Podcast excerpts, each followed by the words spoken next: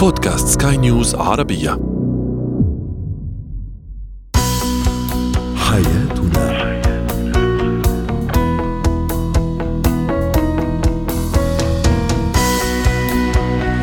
مستمعينا الكرام أهلا بكم معنا إلى حياتنا فضاؤكم اليومي الذي يعنى بشؤون الأسرة وباقي الشؤون الحياتية الأخرى والذي يمكنكم الاستماع إليه عبر منصة سكاي نيوز عربيه dot com slash podcast وباقي منصات سكاي نيوز العربية الأخرى. شاركونا أيضا عبر رقم الواتساب صفر صفر تسعة سبعة واحد خمسة ستة واحد ثمانية ثمانية ستة اثنان اثنان ثلاثة. معي أنا آمال شاب. اليوم نتحدث عن الشريك كثير الخصام. كيف نتعامل مع هذا النوع من الأزواج أو الزوجات أيضا؟ في زينة الحياة كيف نساعد الأطفال على الدراسة والتحصيل أيضا؟ وأخيرا اتيكيت العروس والعريس أيضا في يوم الزفاف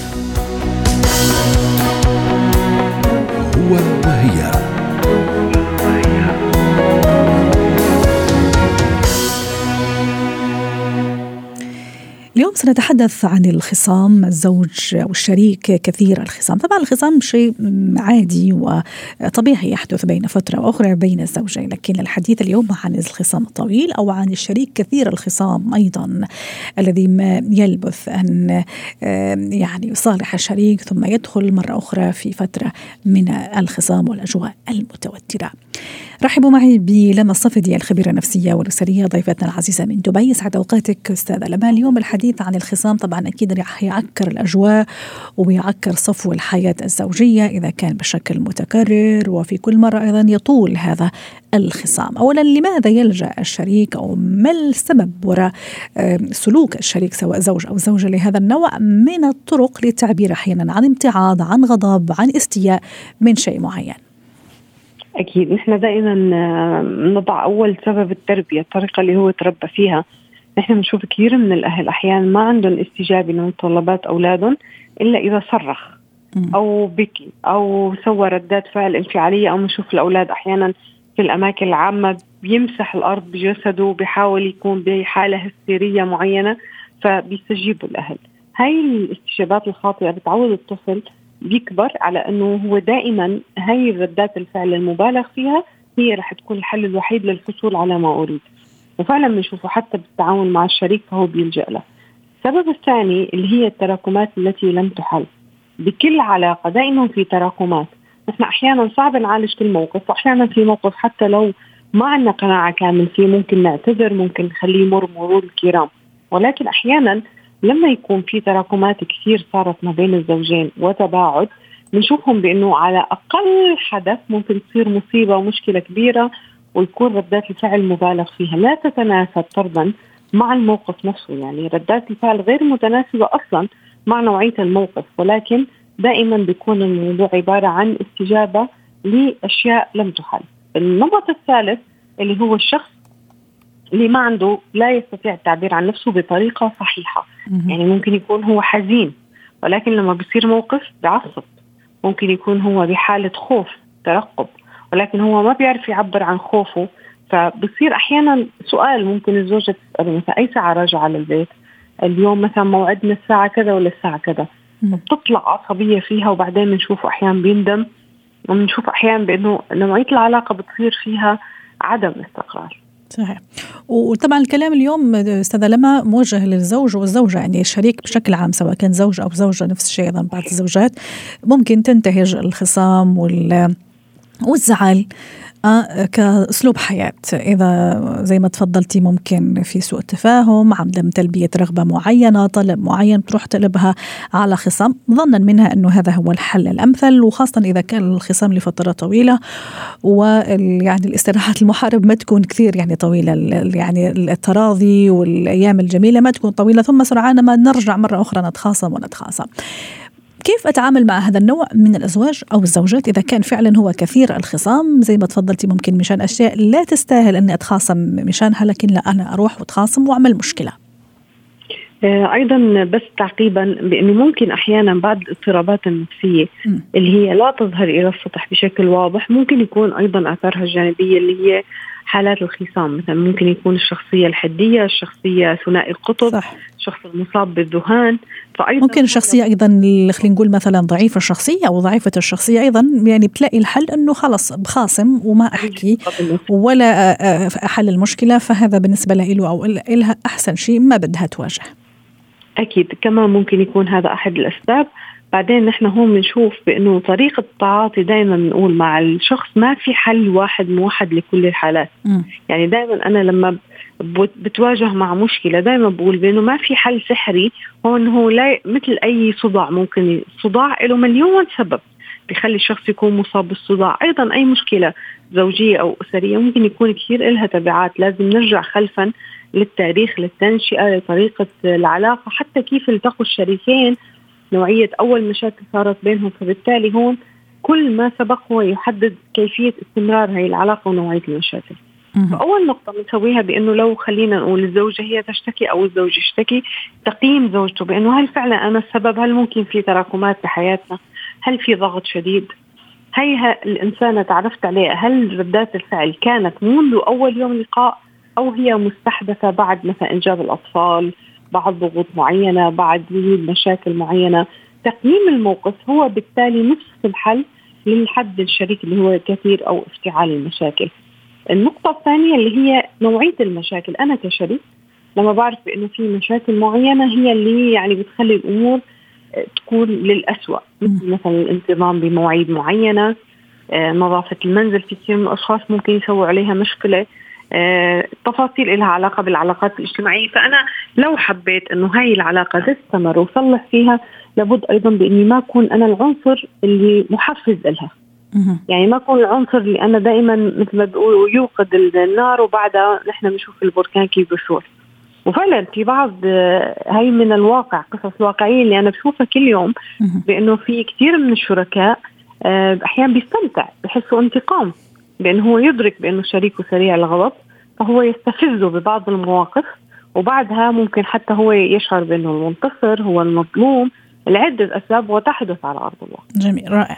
أستاذة لما في هذا الموضوع يعني لما أكون أواجه هذه المشكلة أو أواجه هذه المشكلة من زوجي أو زوجتي الاهتمام بالطرف الآخر بالزوج أو الزوجة إلى أي درجة ممكن يخفف شوية حدة هذا الخصام. التشارك أيضا في أشياء آه، في في نواحي الحياة ربما في هوايات حاول أني أوجد شيء مشترك ممكن قد يعني ها يعني يقلل شوية من حدة هذا الخصام المتراكم والكثير وأيضا الكلام أول بأول حتى ما نخلي كل التراكمات إلى أي درجة فعلا هذا ممكن إلى حد ما يخفف ولا يخلي شوية الشريك أو الشريكة تحيد عن هذه الطريقة. كأسلوب حياة. صحيح. كلامك كله صحيح. فعلا كل ما ذكرتيه هو فعلا مساهم. آه ولكن هون في ملاحظة فقط صغيرة. أحيانا الشخص يستمتع بكونه هو الشخص الغاضب والعصبي في المنزل. يعني أحيانا رضوخ اي ممكن تستمتعين أبو ساعة ساعتين يوم يومين لكن فترات طويلة يعني في فعلا الجو يصير مكهرب كثير أستاذة لما صح ولا لا؟ هون أيضا نحن والخطير إذا صار أسلوب حياة أستاذة. أكيد تماما أسلوب حياته فعلا في كثير من الأسر عايشين فيه. ولكن هون كمان الملاحظة كمان هي من التجارب الواقعية بأنه أحيانا آه، شخصية الشريك المقابل. يعني في بعض الشركاء ممكن يكون ضعيف الشخصية. صحيح. ممكن يكون شخص ما بيدافع عن حقوقه. ممكن يكون شخص تعود على الاستماع والإهانة. فبالتالي آه، أصبح الشريك الآخر هو يعني إحساسه بأنه أنا مسيطر أنا دائما صراخي عصبيتي تأتي بفائدة. لذلك هون التوازن. يعني التوازن جدا مهم كمان بأنه ما يكون الشريك المستضعف أو الشريك المستقبل خلينا نسميه يكون ضعيف معدوم الشخصية لأنه كمان المفروض يكون في لكل إنسان فينا في عنده مساحة. إحنا بنقول كل شخص يمتلك دائرة. هاي الدائرة بداخلها أحلامه واهتماماته وطموحاته وسعادته لا تسمح لأي شيء لأي إنسان في الحياة يأخذ منك دائرتك. واضح شكرا. أن يتقاطع معها بمحبة ولكن لا يسرق. شكرا لك أستاذة لما الصفدي الخبيرة النفسية والاسريه ضيفتنا العزيزة من دبي وأتمنى لك يوم سعيد.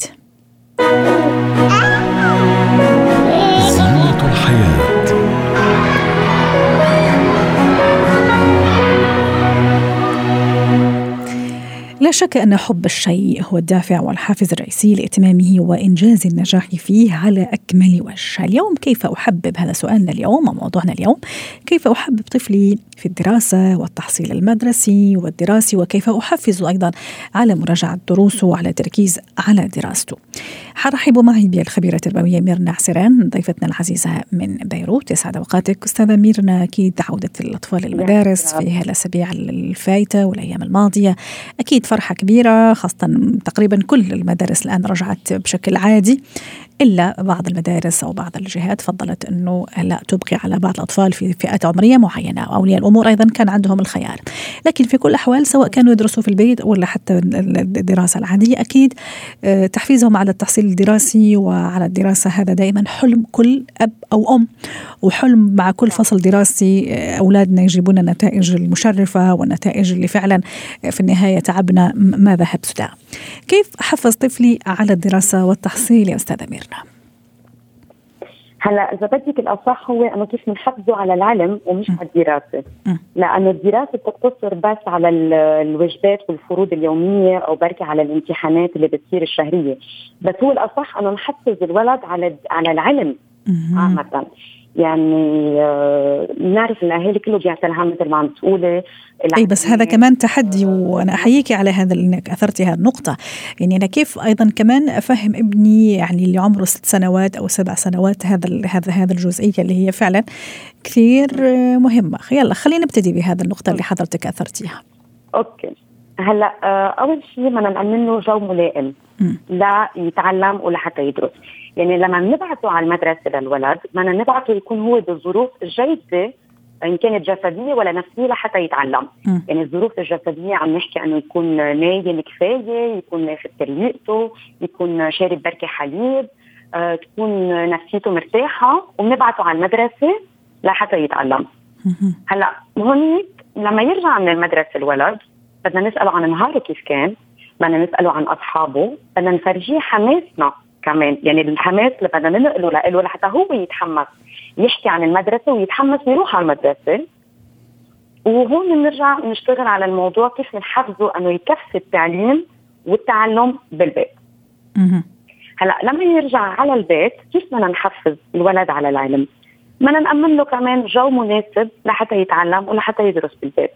يعني لما نحكي بجو ملائم عم نحكي انه يكون له أراضي زاويه خاصة له لدراسته يعني يكون عنده مكتبه يكون عنده قاعدة مريحة يكون قاعد بمطرح آه، في هدوء.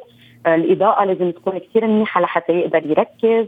ما يكون في عنده آه، ضجيج حواليه خيل صغير عم يبكي الأم عم بتعيط عم الأم عم تحكي على التليفون مع الجيران أو أي شيء ثاني هذا أول شغلة بدنا نأمن له إياها. ثاني شغلة الولد بحاجة لروتين. الروتين كثير بتريح الولد. آه، بدنا نعمله روتين لما يرجع من المدرسة بكي إنه بتتغدى بالأول بترتاح تلعب شوي بعدين بنبلش الدراسة. لما بنحضر لهذا الروتين بمشاركة الولد. يعني الولد كمان لازم يعطي الافكار تاعه. يعني لازم يقول أوكي أنا موافق يعطي رأيه بهذا الموضوع بيتحمس أكثر. لما بنقول له بنحضره انه يلا بدنا نعمل روتين للدراسه نحن بلشنا بدأنا عام جديد بدنا نحضر روتين للدراسه من بعد ما ترجع من المدرسة. وبدنا أيضا نحط نحط سطر تحت تحت هذا النقطة أستاذة ميرنا واكيد راح توافقيني إنه هذا التحفيز وهذا الروتين أكيد ما راح أو يكون بدون عقاب وبدون تهديد أيضا. أكيد أكيد ما لازم يكون في أي نوع من الضغط النفسي على الموضوع م. بس أحيانا الطفل يزودها شوي أستاذ امين حضرتك قلتي مثلا لازم يكون هو موافق لازم هو يعطيني الأوكي إنه مستعد. بس أحيانا إذا تركت له شوية للأمور فلتانه شوي ممكن يزيد فيها شوي وما ينضبط. يعني سؤال أنا كيف كمان أكون حازمة في الموضوع؟ اي نعم اخليه على راحته وأهتم بالجانب النفسي والصحي والأجواء ومدري إيش. لكن أيضا الحزم أحيانا يكون ضروري يتدخل الأب والأم آه، في في, في الوقت المناسب. في فرق بين إنه نتركه على راحته وبين نعطيه فسحة حرية إنه يعطي رأيه. يعني في ضوابط لكل شيء على الأكيد. لما بتتركيه على راحته أكيد هذا شيء سلبي. بس لما بتعطيه فسحة حرية إنه يناقش بالموضوع غير. يعرف إنه في ليمت آه، ما في يتعداها. جميل. فهون بده ينحط ضوابط على هذا الموضوع. ينعمل جدول لدراسة آه الأجندة بنفتحها بنعرف إنه اليوم عندنا هدول المواد. نعمل جدول فيهم آه أهم شيء كمان نكون مأمنين له الأدوات اللازمة للدراسة. يعني الأدوات عم نحكي للرياضيات يكون كل المسطرة آه الأقلام الكتب كله كمان مأمنين موجودين وينظم شغله الولد. ويبلش بالدراسة أو بالفروض اللي عنده إياها اليومية. جميل. هدول عم نحكي الجانب إذا بدك التقني يعني لحتى نحفظه على الدراسة. هلأ إذا بدنا نحكي على الجانب الثاني اللي هو نفسي أكثر آه أول شيء بدنا ناخذ بعين الاعتبار عمر الولد وتركيزه. يعني الولد اللي عمره ست سنين مش مثل الولد اللي عمره 10 سنين. بدنا ناخذ بعين الاعتبار ساعة الدراسة. يعني ولد عمره ست سنين ما بيقدر يركز صح. مثل ولد عمره 10 سنين. ومادة الرياضيات مش مثل مادة الجغرافيا أو القراءة. بدنا ناخذ بعين الاعتبار هذا الشيء. انه ولد ست سنين بحاجة أنه يرتاح بين مادة ومادة. صحيح والدراسات كلها أثبتت إنه ما راح يقدر يعني يضاين ويركز أكثر من 15 دقيقة. يعني بعد الدقيقه ال 15 يبدأ التفكير يتشتت ويبغى ممكن يحب يعني يتحجج بأي شيء حتى يتهرب من من المذاكرة. 100% هون نحن لازم ننتبه ونعطيه بريك لحتى ما يوصل لمطرح إنه ينضغط كثير ويفجر الولد إنه خلص. بصير يكره ساعة الدرس. جميل. نحن كأهل لازم ننتبه على على الوتيرة تاعت الولد بالدراسه جميل. في أولاد كل واحد وتيرته شيء وكل واحد بيتعلم بأسلوب شكل. عندك أولاد اللي عندهم أساليب تعليمية مختلفة عن الثاني يعني عم نحكي تع... البصرية والسمعيه واللفظيه كل واحد بيتعلم بطريقة شكل. هون كمان مشاركة الأهل مع المدرسة مع معلمات كثير مهمة. صحيح. نعرف نحن كمان بأي طريقة نوصل له العلم لهذا الولد. كيف نساعده بالبيت؟ كيف نحفز؟ اكزاكتلي exactly العلم للولد.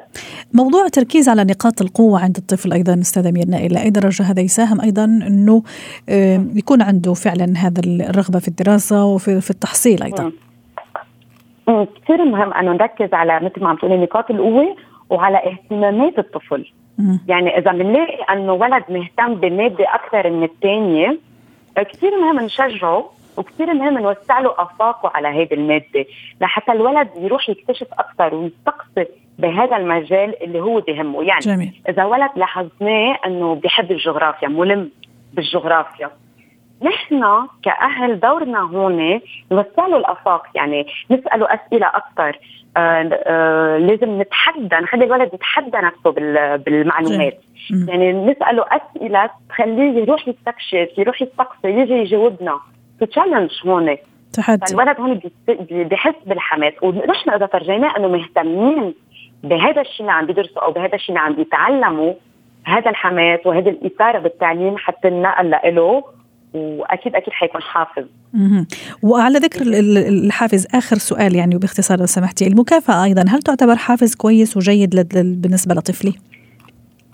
آه، نحن عم نحكي مش بالمكافآت أكيد مادية، أنا ضد المكافآت المادية، بس نحن عم نحكي بتشجيع معنوي. لازم يكون دائما في تشجيع معنوي. نعطيه هذه جرعه ال positive vibe الكلمات المحفزة آه إذا بدك ال reward اللي بتكون مش على شكل ما يعني لعبة أو هدية بس إنه أوكي لما تخلص يعني ثناء إطراء يعني إطراء معنوي أكثر منه آه، مادي يعني يكون أو شغله وأهم شيء المكافأة بدها تكون على قد ال effort اللي عمله للولد. رائع. أكبر من ال effort اللي مطلوب منه. شكرا لك أستاذة ميرنا عسيرين الخبيرة التربوية ضيفتنا العزيزة من بيروت ويسعد أوقاتك. اتكات.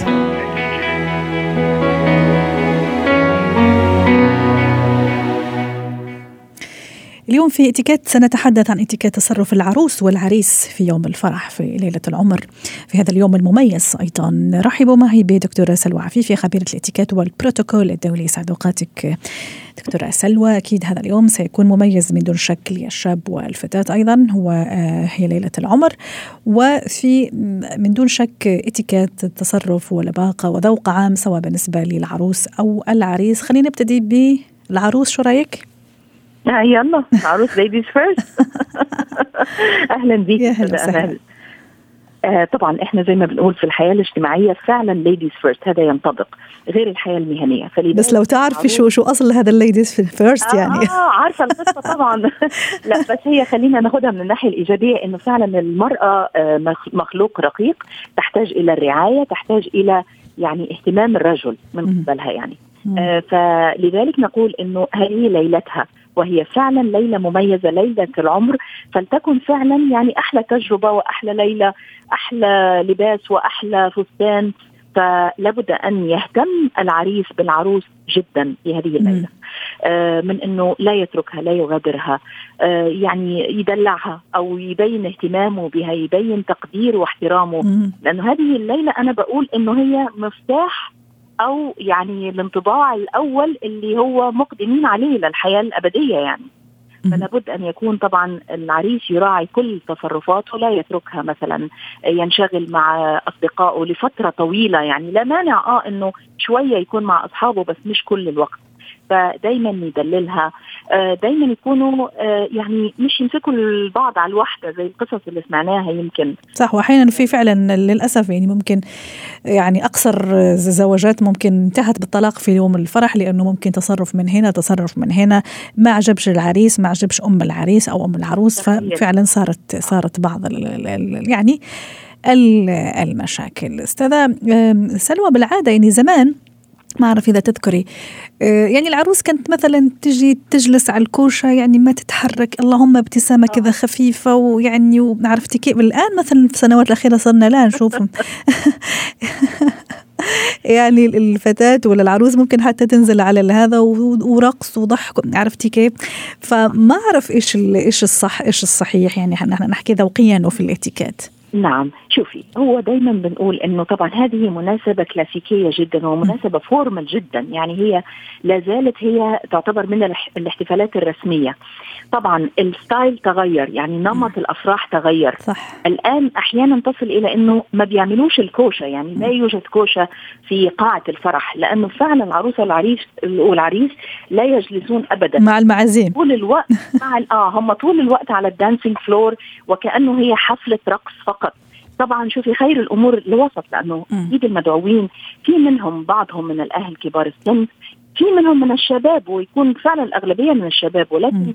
لابد أن نراعي أيضا يعني إنه يكون في تنوع في الحفل مش من أول رقصه أو من أول الدخول هو رقص إلى نهاية الحفل م. يعني حتى يعني العروس والعريس يفقدوا رونقهم يعني تلاقي العريس تعرق وامتلأ بال يعني قميصه اصبح مثلا مبلل وهذا إحنا بالعكس بنقول إنه لابد أن يعني تحافظ على هندامك من البداية حتى النهاية.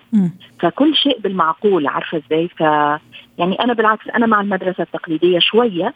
لا تكون تقليدية جدا ولكن لا تكون أيضا فيها هذا يعني التحرر من كل الرسميات أو من كل الذوقيات. صحيح. صحيح.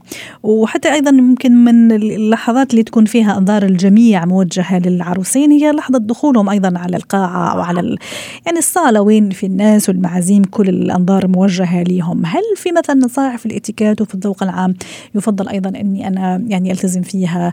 تجنبا ممكن لأي مواقف محرجة قد صح. تصير لي يعني ك... ك... كعريس أو عروس. صح أنا دائما أركز في البداية على الملابس والأحذية. م. يعني الملابس آه صحيح تكون أنيقة ومع ذلك تكون مريحة. طول الفستان بالنسبة للعروس شيء مهم جدا. الحذاء الذي ترتديه والكعب لابد أن تكون يعني مدربة عليه. م. يعني حتى لو تشتريه قبلها بفترة مثلا تلبسه في البيت حتى. يعني فده من الأشياء اللي تعفينا من المواقف المحرجة. دائما نراعي أنه السيدة تكون أو العروس تكون على جهة اليمين من العريس لأنه دائما نقول أنه الأعلى رتبة أو الأعلى مقاما في الموقف يكون ناحية اليمين هذه من الأشياء اللي لابد أن نراعيها. آه الدخول المشي يكون في ممكن مسبق آه ترتيب مع مثلا آه راعي الحفل أو اللي هو المرتب الحفل أو منظم الحفل. المشيه الدخول الموسيقى اللي حيدخلوا عليها الإيقاع اللي حيمشوا عليه لا مانع ابدا من التدريب. أيضا إنه يحافظوا على ابتسامتهم يهتموا بالمدعوين. لا تكون العروس متوترة آه. على فكرة ولا تنشغل جدا بالتفاصيل خلاص اللي تم تم. بالعكس أنا دائما أقول إنه خلينا نخصص شخص مقرب إلى العروس وشخص مقرب إلى العريس إنه يكون دائما بالنظر. يعني أنا أنظر لها مثلا إنه خلاص عرفت إنه سلوى عايزة حاجة آه تيجي للعروسة أو تسألها آه إذا كانت في احتياج لأي شيء ونفس الشيء بالنسبة للعريس. فخلاص نعمل عملية تفويض لهذه الأشياء والتفاصيل وإحنا ننتبه لإنه إحنا إحنا اللي داعيين المدعوين كلهم الضيوف فلا بد أن نظهر بمظهر لائق ونراعي أيضا إنه الناس تكون مبسوطة وإحنا كمان ننبسط. يعني صحيح. مش قاعدين نفكر في التفاصيل صحيح. أو مواقف محرجة. وحتى لو حصل موقف محرج فلنتدارك هذا الموقف ويعدي. يعني لا بد أن يكون فيها فوات. صحيح. شكرا لك دكتورة سلوى عفيفي خبيرة الإتيكيت والبروتوكول الدولي ضيفتنا العزيزة من القاهرة ويسعد أوقاتك. حياتنا.